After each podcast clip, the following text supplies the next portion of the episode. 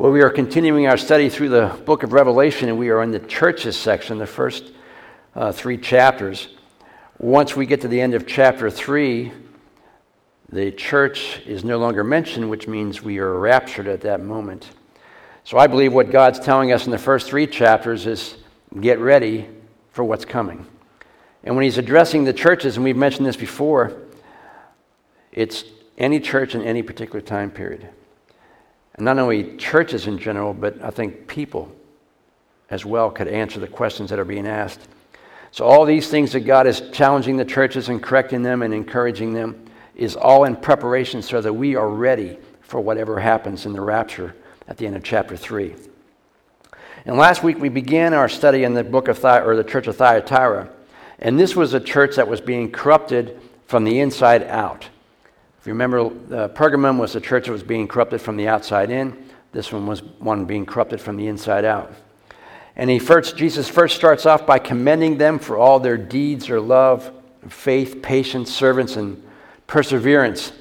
And all these characteristics, I think, we would love to have him say about us. That we have the same love and faith and dedication that this church had.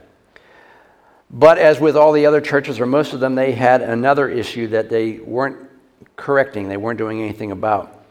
In this church, there was a, a very influential woman who was teaching false doctrine to a group that was in the church.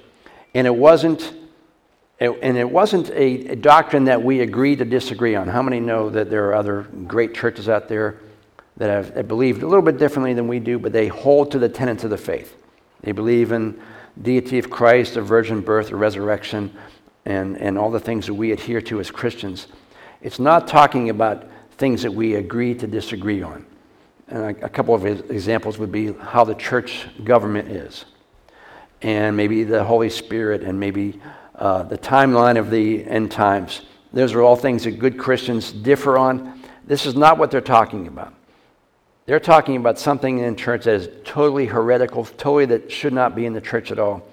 And verse 20 says this Jesus says, Nevertheless, I have this against you. You tolerate that woman Jezebel, who calls herself a prophetess. And he goes on in verse 20 by saying, She does this by her teaching. She misleads my servants into sexual immorality and the eating of food sacrificed to idols. The church as a whole was, was a good church. They were teaching, they were doing everything, they were, they were growing. But the problem was they had this section, this lady in the church, and it wasn't a lady who was teaching a little offbeat stuff. She was teaching things that were totally against what God's word says. And the problem was, it was her, but it was the problem was the church wasn't correcting it. The church was allowing it to go on. And this woman was beginning to gather a following behind her. And the problem that Jesus was addressing is the church is responsible for the sheep. The church is the guardian of the sheep. We are supposed to make sure that no wolves get into the flock. How many understand what God says? And there's many wolves out there, they're going to come in, we need to guard for that. And we need to be teaching everything that's biblical and right. And even though the church as a whole was doing it, they weren't correcting the ones that weren't. And notice that Jesus is telling them that they were, they were believers. These are Christians that are in this group. And he's calling them his servants. And these are the folks, younger Christians and, and who love God. They wanted to do right, but now they're being led away to do wrong. How many know that all, almost every cult is packed with Christians who were raised in the church? Because for whatever reason, they weren't grounded in the Word and they got misled. They were drawn away by someone who was teaching them something that sounded good, sounded almost biblical, but they were drawn away from it, and now they're involved in an organization that is totally antithetical to what God's Word says. And the church wasn't doing anything about it. And that's why Jesus says, I got this against you. Not only are we, are we to be proactive in doing things for God and reaching out and preaching God's word, we also need to be on the defense as well. We need to be defensive about what we allow into our lives, into the church, into our own field of study. And what was she saying in verse 20? It says, I was, she was teaching them and leading them into sexual immorality and the eating of food sacrificed to idols. In other words, she's teaching them all the idolatrous heathen practices of the day. And we're going to find out that she was doing that so that people could fit into society. Now, if you read the Old Testament, Every time you had a, a king that was good, a next king would come up that was a bad king, the first thing that they would do is they would incorporate into Judaism, they would incorporate all the idols of the nations around them. They would start doing the things that everybody else was doing. And the problem was, Israel was supposed to be different from everybody else.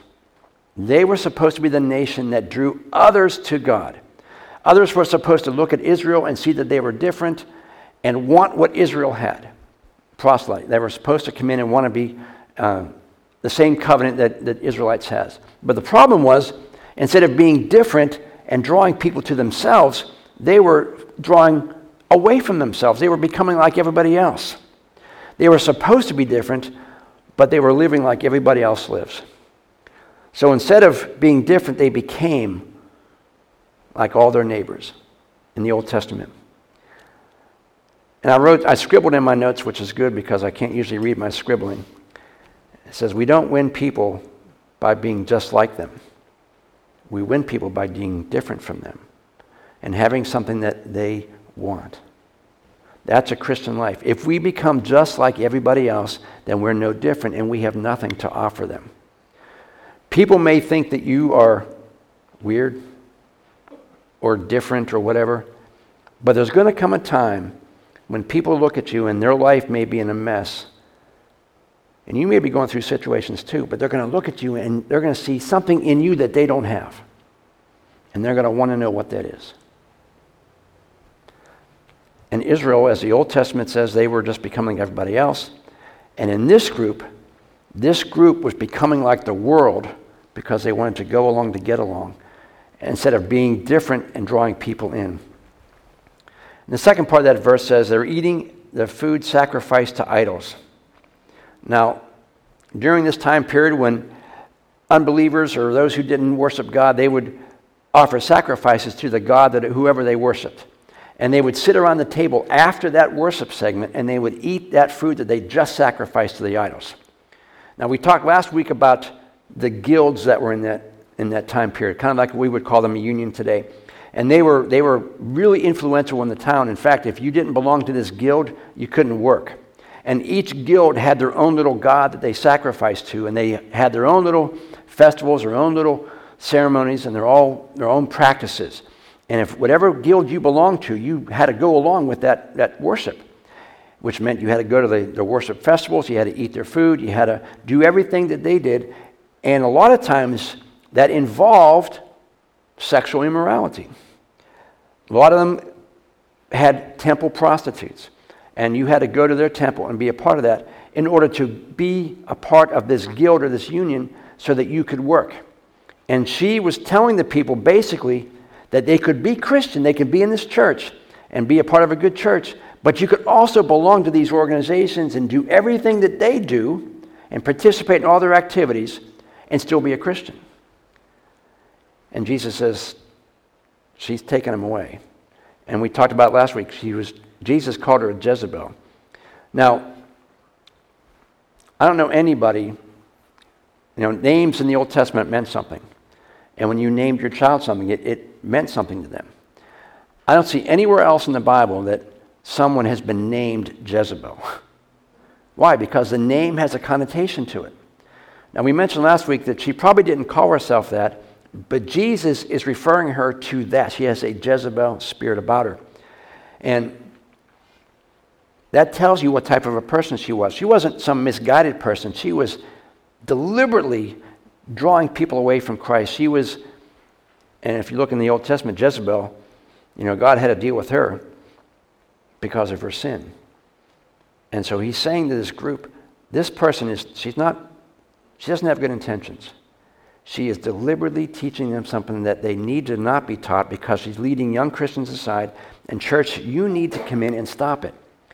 And verse, and Paul addressed this meat sacrifice to idols thing in 1 Corinthians 10. He says, if some unbeliever invites you to a meal and you want to go, eat whatever is put before you without raising questions of conscience. But if someone says to you, This has been offered in sacrifice, then do not eat it, both for the sake of the man who told you and for your conscience sake. Now we talked. There's an art, There's a part in the Bible about meat sacrificed to idols, and Paul goes on to say, we know that idols are nothing.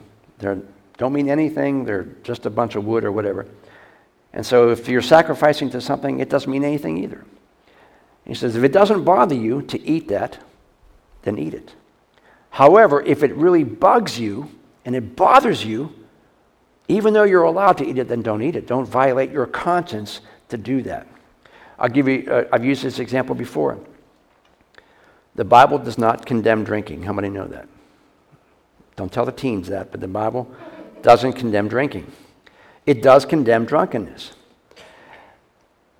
Some people, myself included, don't drink at all because I came from that. And so it is a stumbling block for me, so I don't do it because it would violate my conscience to do it. But it doesn't mean it would violate your conscience to do it.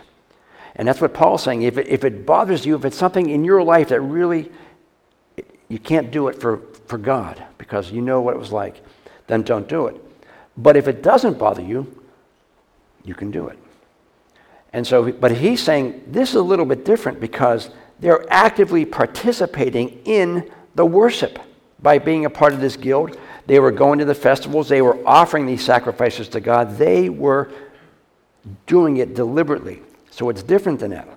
They were using these activities as a part of worship.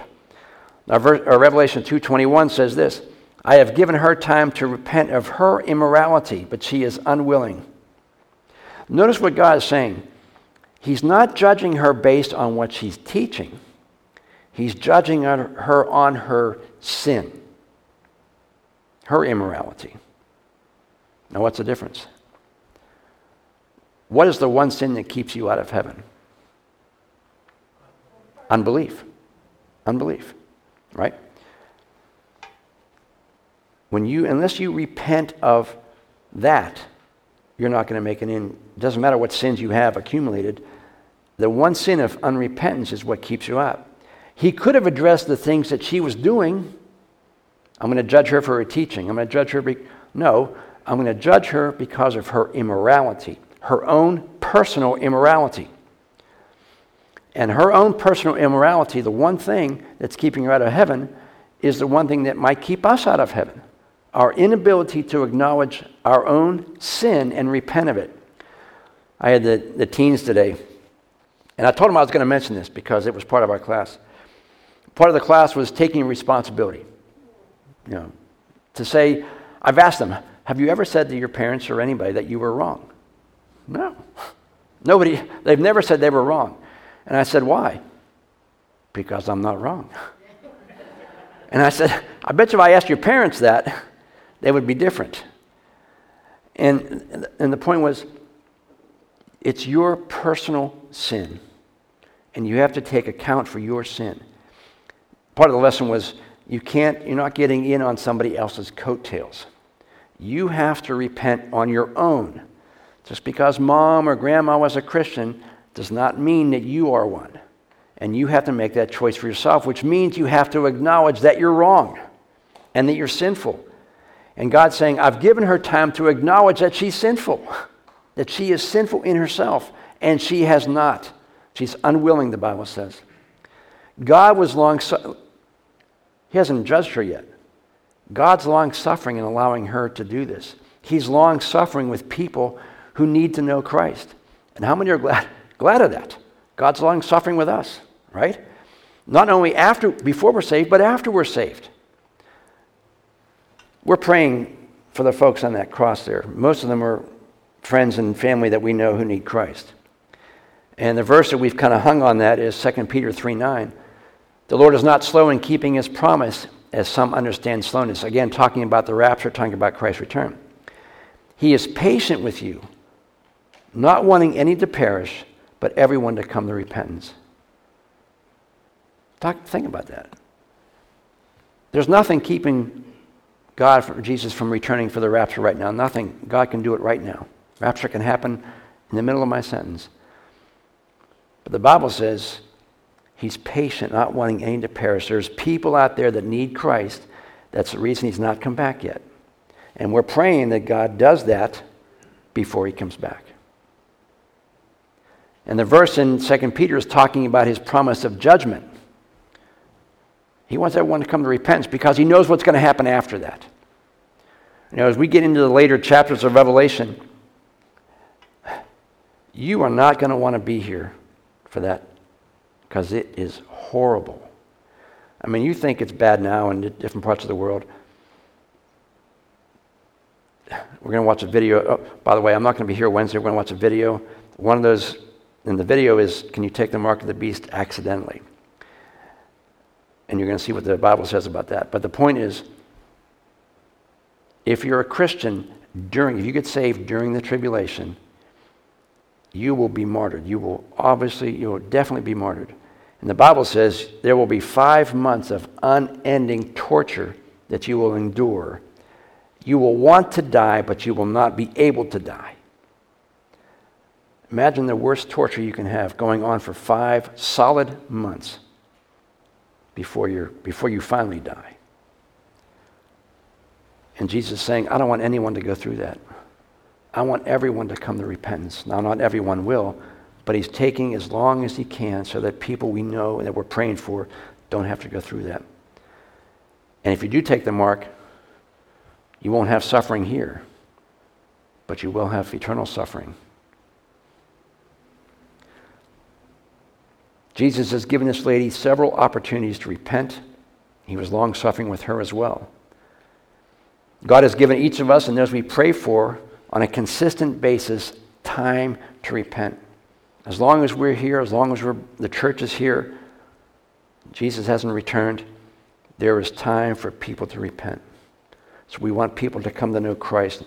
Keep praying. I ask this question.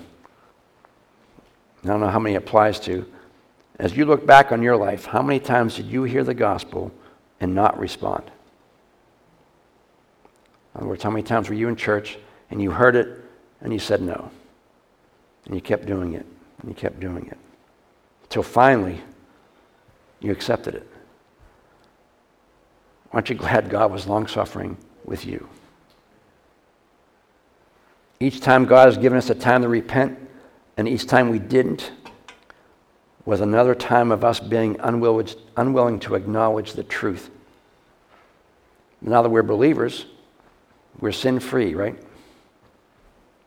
No. We all sin. And God gives us Christians time to repent of those as well. all these churches he's addressing, he's preparing them, he's trying to correct the things that are going wrong in each church so that each church and each individual is ready for the rapture. He wants no one to be left behind, he wants no one to have to endure what's coming. And so he's trying to encourage each of the churches to, to get right and each of the individuals to get right. Remember, Jesus is calling this church believers, so he's talking to Christians. And the Bible says he walks among the churches and judges the hearts and the actions of each one of us. And his desire for us is to feel the conviction and then repent of the sins. I told the teens as well, you know, obviously because they do nothing wrong, they're always right. I asked them if they ever felt guilty about doing something. And, no. I said, here's the thing with sin, you need to feel guilty. You should have a feeling of guilty in there. As a Christian, you should feel something guilty in you, which is causing you to want to ask God to forgive you. And, and I told them the more you ignore that, the further away from God you're going to get because it's no longer going to be in you. In other words, if you, I, you know, I didn't give them this example, but the first time you swipe something from a store, you steal something, you feel really guilty, man. You walk out and you just feel guilty. The second time you do it, maybe not so much as guilt. Until you do it the tenth time and you don't feel any guilt at all. As, as a Christian, God's going to try to convict you of sin, but the more you ignore it, the less that voice is going to be of conviction. And you're not going to feel that conviction anymore. And we've been talking about eternal security on Wednesday night. And that's at that point that you are going to walk away because you've ignored the conviction of the Spirit in you to get right to the point where He no longer has any influence upon you. And He's trying to get all these churches on track so that they're ready for that.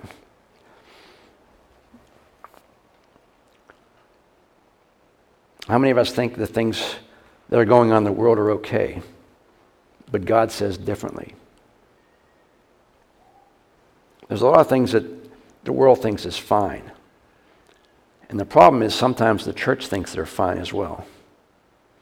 Because we operate on emotion rather than what God's word says. And it's hard because some of the things get us emotionally. Because we think, well, it can't possibly, you know, God can't really mean that, can He? And He does. And in every case that happens, God is calling us to acknowledge the fact that He's right and we're wrong. I guess I should have titled this series, Am I Ready? The main part of being ready is the willingness and ability to repent of things in our lives. How many have ever taken a lie detector test for your job or whatever? I've had to take a couple of them. And you know what happens? You begin to think of all the bad things you've done in your life. and they're going to ask you these things. And what happens is you have to basically acknowledge them up front. Okay, when I was 20, I did this. When I was 25, I did that. And now that I'm whatever age I am now, I'm not doing them anymore. But you have to be willing to admit that you're wrong and repent of them. And I wrote down if given time we don't repent and consistently refuse to do that, God will start his correction process. Verse 22 in Revelation 2 says, So I will cast her on a bed of suffering, and I will make those who commit adultery with her suffer intensely unless they repent of their ways. I told, I said to the kids this morning, the teens, God will, God will spank you and they laughed. And they said, Oh, I don't feel that anymore. I don't, I'm too big. I said, Listen, God's spanking is not a little swat on the butt. God is going to spank you to the point where you, are, you know that God's dealing with you. He says, I'm going to cast her on a, a bed of suffering. What's God do? He starts with the leader first. Starts with the lady, the Jezebel. What's the Bible say? Those who assume to teach will be judged harsher than those who are listening. And so he's going to judge the teacher first, and God will allow this suffering in the ultimate goal of restoration. Right? All of God's punishment is remedial. He wants us to come back. He's not meant to push us away, He's doing it to get our attention. There's a story in 1 Corinthians 5 that says, When you're assembled in the name of the Lord Jesus, and I am with you in spirit, and the power of our Lord Jesus is present, this is the guy that was having an affair with his stepmother. Hand this man over to Satan so that his sinful nature may be destroyed and his spirit saved in the day of the Lord. What's he saying? Let him suffer because in the end, it's going to bring him back. Suffering is meant to be remedial. Now, we can refuse to accept that and just move away, but God always does punishment and correction in order to bring us back. And what happens when you don't repent the first time? God allows the suffering to continue. And Jesus has given this church and every church in the area basically a heads up of what's going to happen. So they're not surprised by what's going to happen to the folks in the church. And they're not going to be surprised as to why it is happening. Revelation verse 223. I will strike her children dead. Then all the churches will know that I am he who searches hearts and minds, and I will repay each of you according to your deeds. This is the group of people that were following the leader. I've mentioned before the leader will be judged, but does not, does not excuse the people that follow her. They will be judged as well. You can't I uh, said to the kids something this morning. I said, Do you ever sin? Or I forget. The question was, and one of the kids said, Well, Satan made me do it.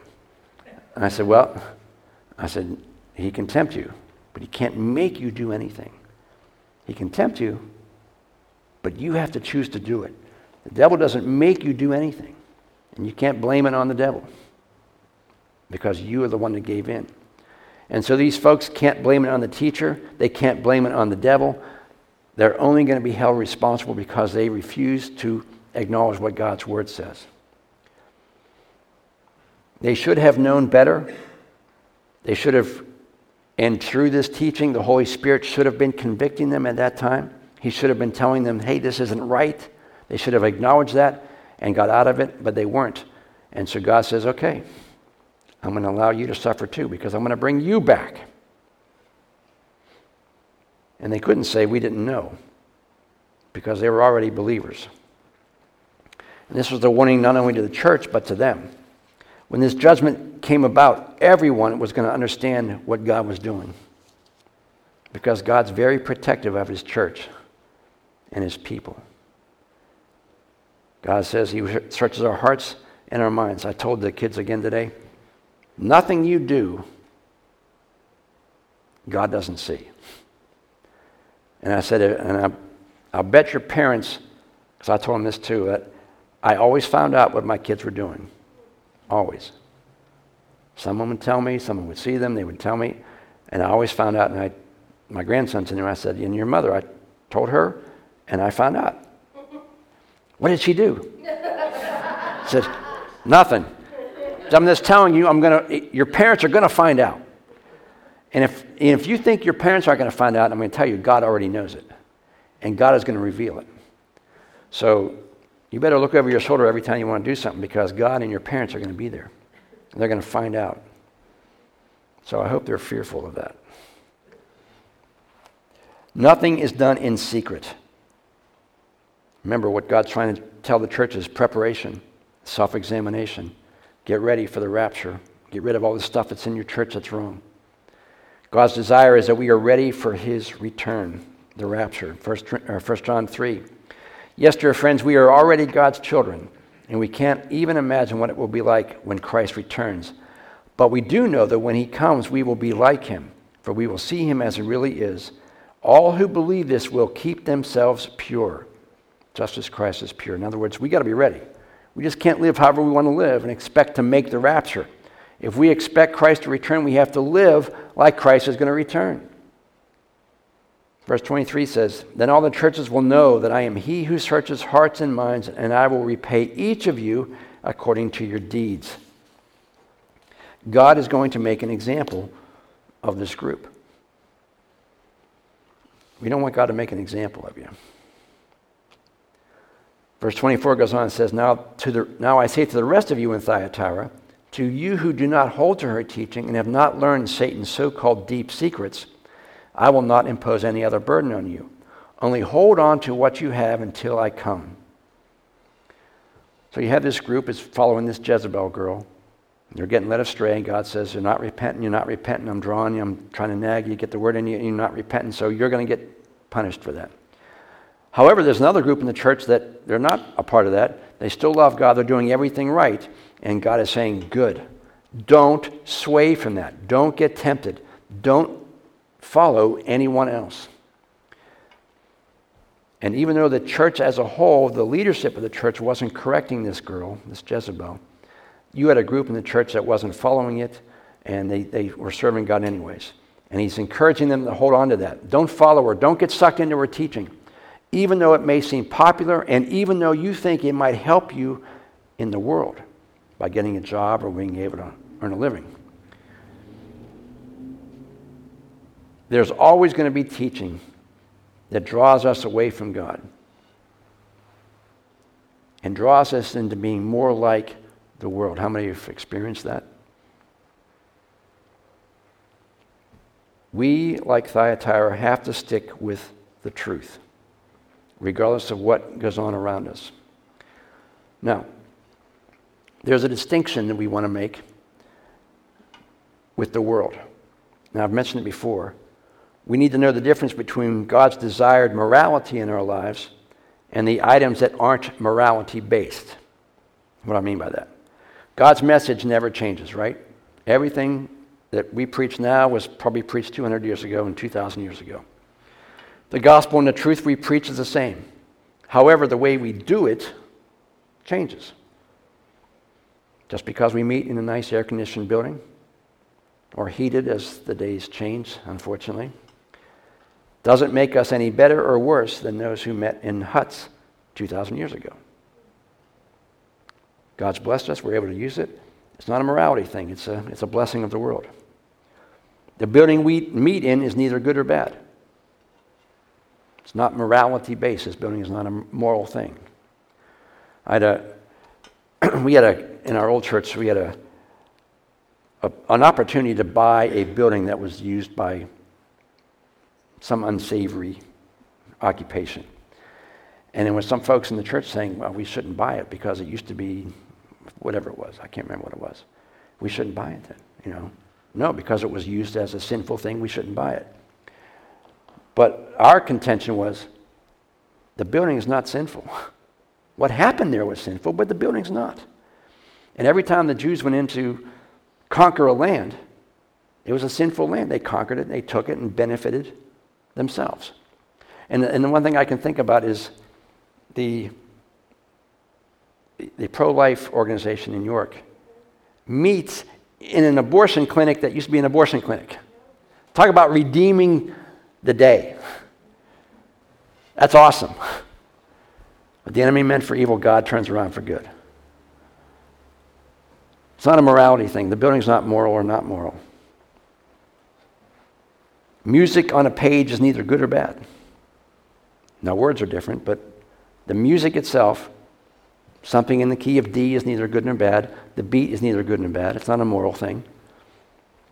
Whether I dress in a shirt and tie, or cutoffs and t shirts, not a moral thing. Maybe a weird thing.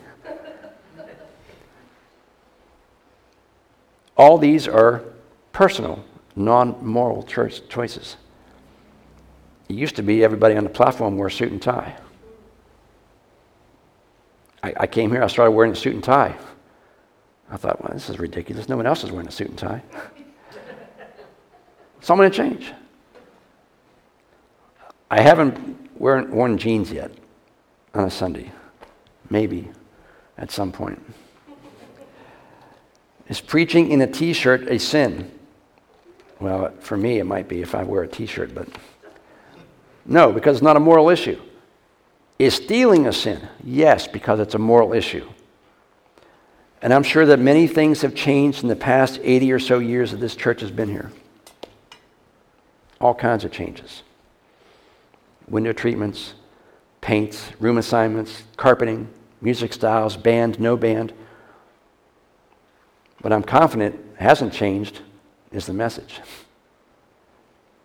The same thing that's being preached today was probably preached 80 years ago. And Jesus is saying, hold on to that. The other stuff you don't worry about. Hold on to what you're t- being taught, because that's what matters. Verse 24 says, Now I say the rest of you in Thyatira, those of you who do not hold on to her teaching, and have not learned Satan's so called deep secrets, I will not impose any other burden on you. Only hold on to what you have until I come, the gospel. God's call for every church is to hold on to what you have, hold on to the teaching, hold on to the biblical truth you have until I come. And again, he's referring to his return in the rapture. A desire for us is to be aware that in any moment he can come. Now, he talks about the deep secrets here. They're not really explained, and various commentators disagree on what they could be. So I'm going to put my own twist on this. It's not biblical, but it might be a good example. How many have heard of preachers finding some new secret in the Bible? A couple years ago, it was the Bible Code. Remember that? Man, I, if you go through and you, you do all this stuff and you twist this around and you come up with this code and you can come up with all these great spiritual truths that we've never seen before. Yeah, no thanks. Some of you weren't alive or barely alive back in 1988.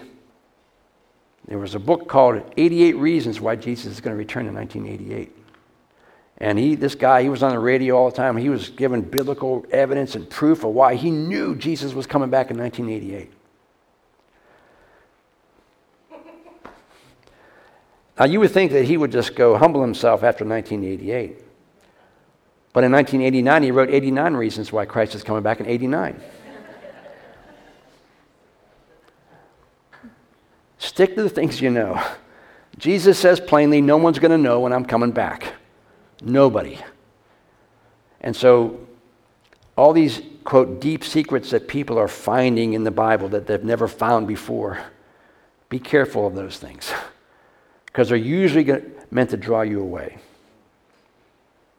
And Satan can use those as a deep secret in the Bible that's, you know, no one's seen before, but you have this revelation from God. This is true. Nothing new under the sun. Hold on to the basics of the faith. Don't go chasing new truths or deep secrets. Pretty much everything that we've been taught in the Bible is still true. Nothing new is going to come about. The Bible says, in fact, if you add to it or take from it, you're in a heap big trouble. Verse 26 says, To him who overcomes and does my will to the end, I will give authority over the nations. He tells us we need to overcome all the temptations that are here today and continue to do what God has called us to do. With so many, with technology today, it's like they're addicted to these things. I was telling Marlene, my grandson, Lincoln, he's three.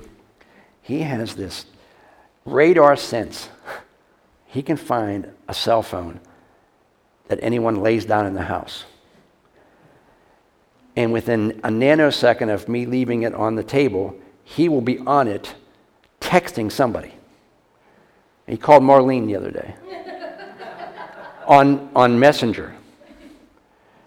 And he, and he types his gibberish in, you know, on the phone.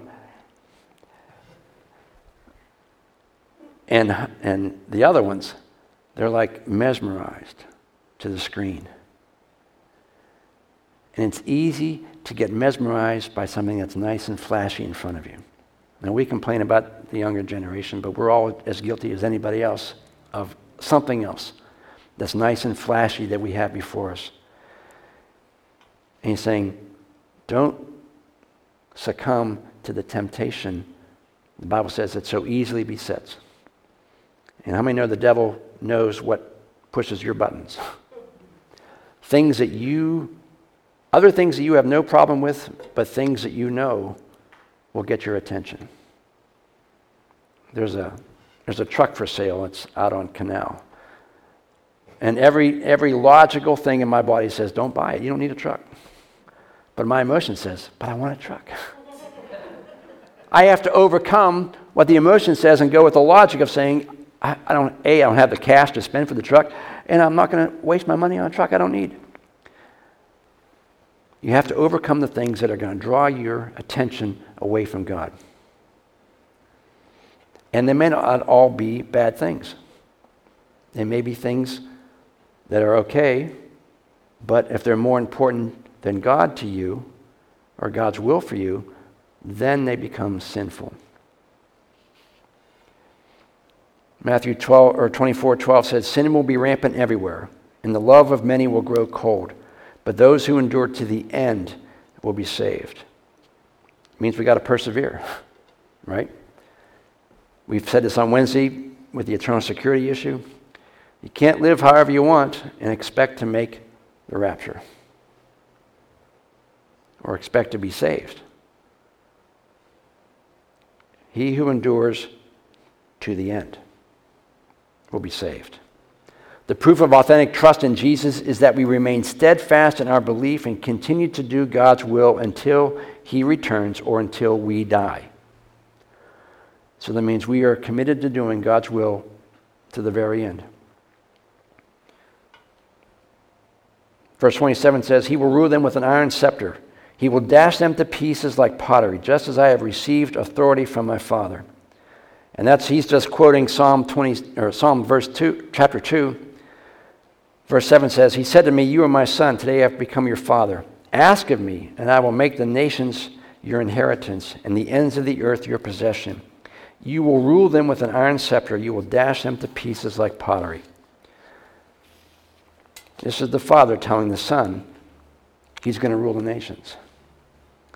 And if you remember what God says in Romans 8 17, says, Now we are children.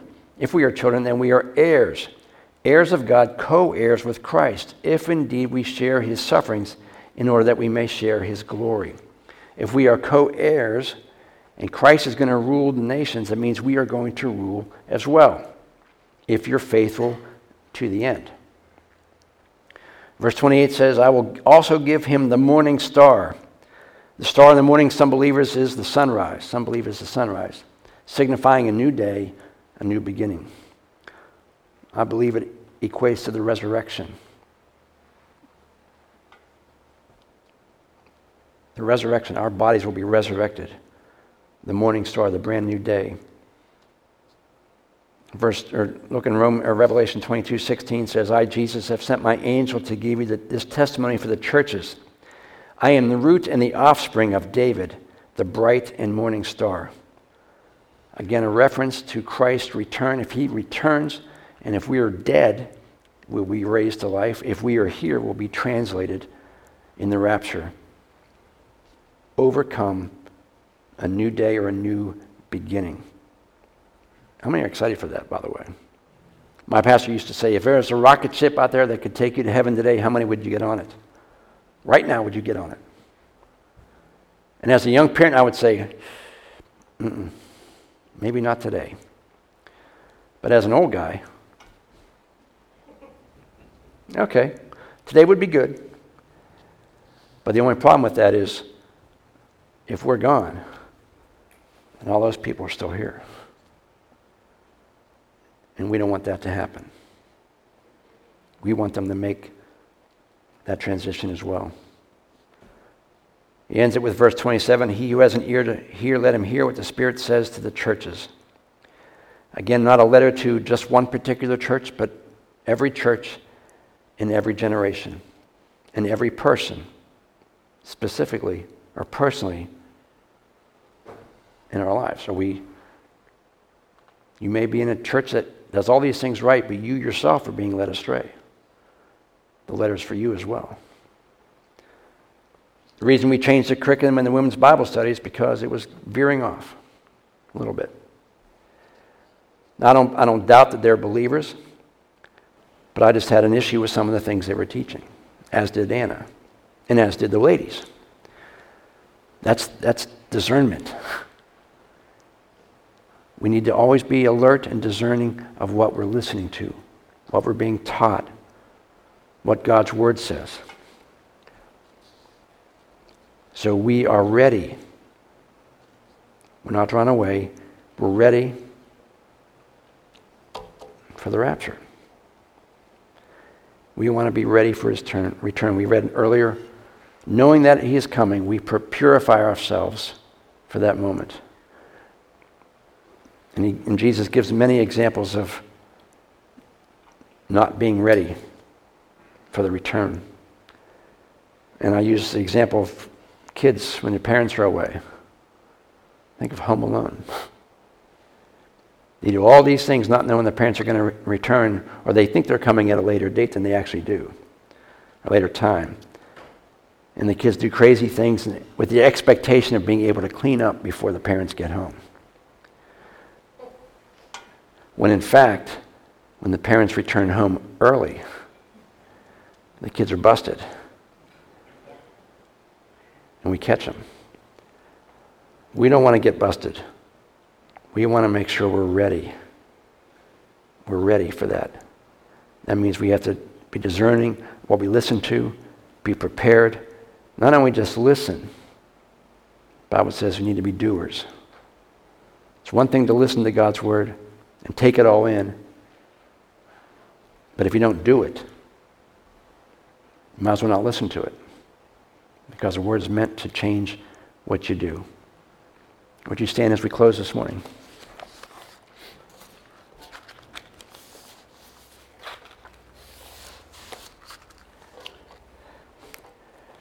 I was never a big fan of Revelation in, in teaching it only because I thought, well, we're not going to be here for it. We're not going the church isn't going to be here for it after the first three chapters.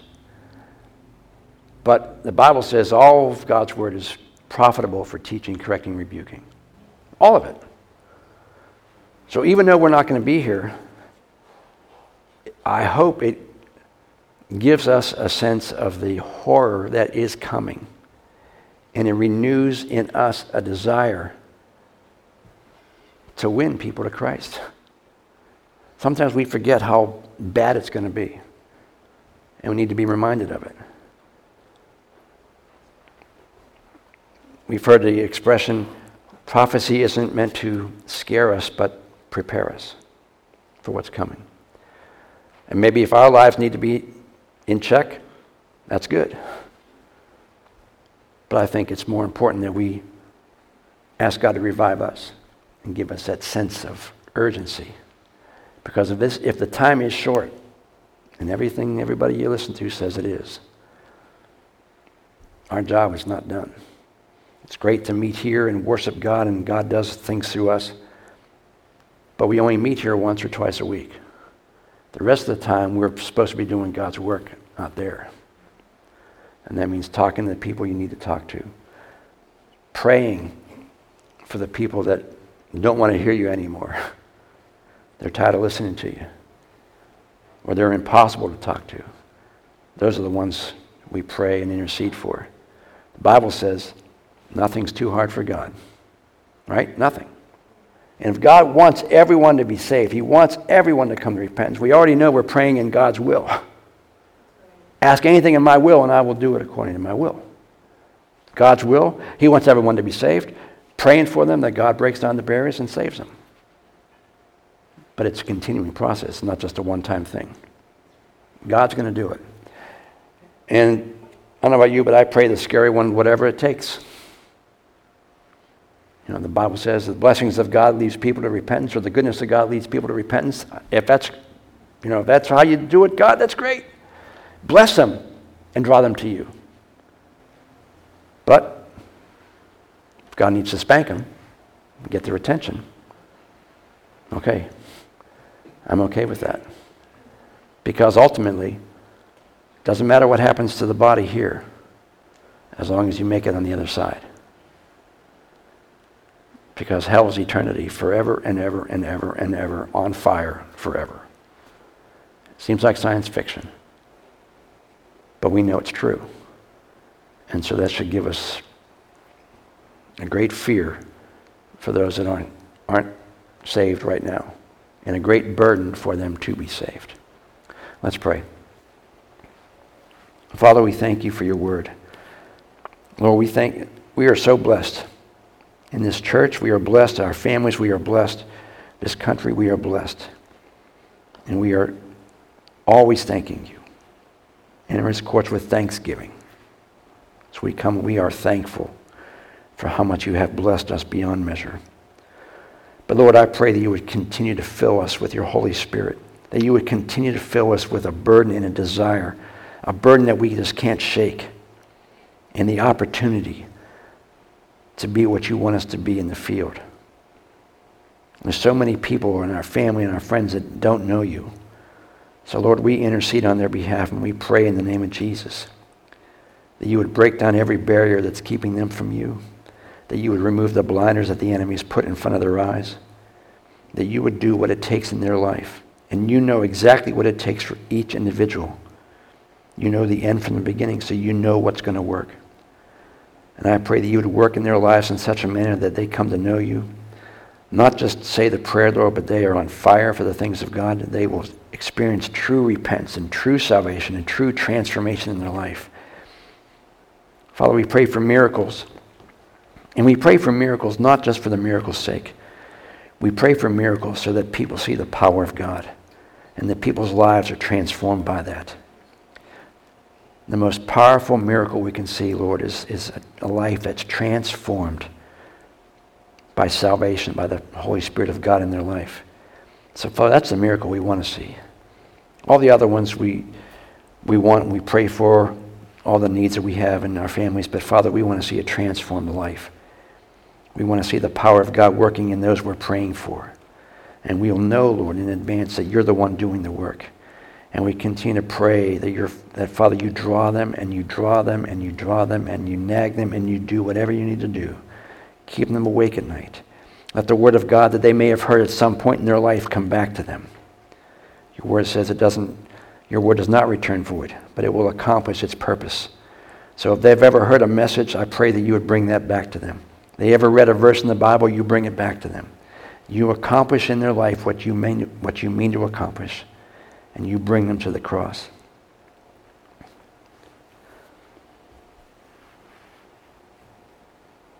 Hallelujah.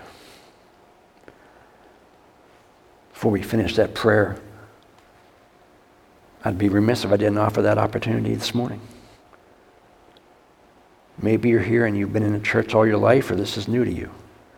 But you know you've never really made a commitment to Christ. You've never asked Him for the forgiveness of your sins. You've never, as we've mentioned, repented. And all repentance means is you've changed your mind about something and you go the other way. If you've never experienced salvation, you've never come to Christ and say, Lord, forgive me of my sins. And you feel the life changing transformation that the Spirit of God does in you, then that's for you today. That's why you're here. God does nothing by accident. You're here, it's because God directed you to be here. And God did that to get your attention so that you would come to the point where you ask Jesus into your life to forgive you of your sins.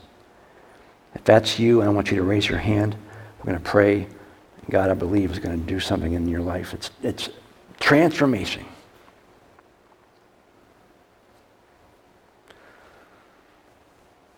Father, for the rest of us, I thank you that you are long suffering with us and you're long suffering with those who have yet to come to know you. So, Lord, I pray that you would continue to work in their lives, continue to work in our lives, Lord. Revive us. Help us to live our lives strictly to honor you so that we are purified on the moment that you return. Lord, I pray your blessings upon each person here. Allow every one of us to have an opportunity to talk to people about what you've already done for us.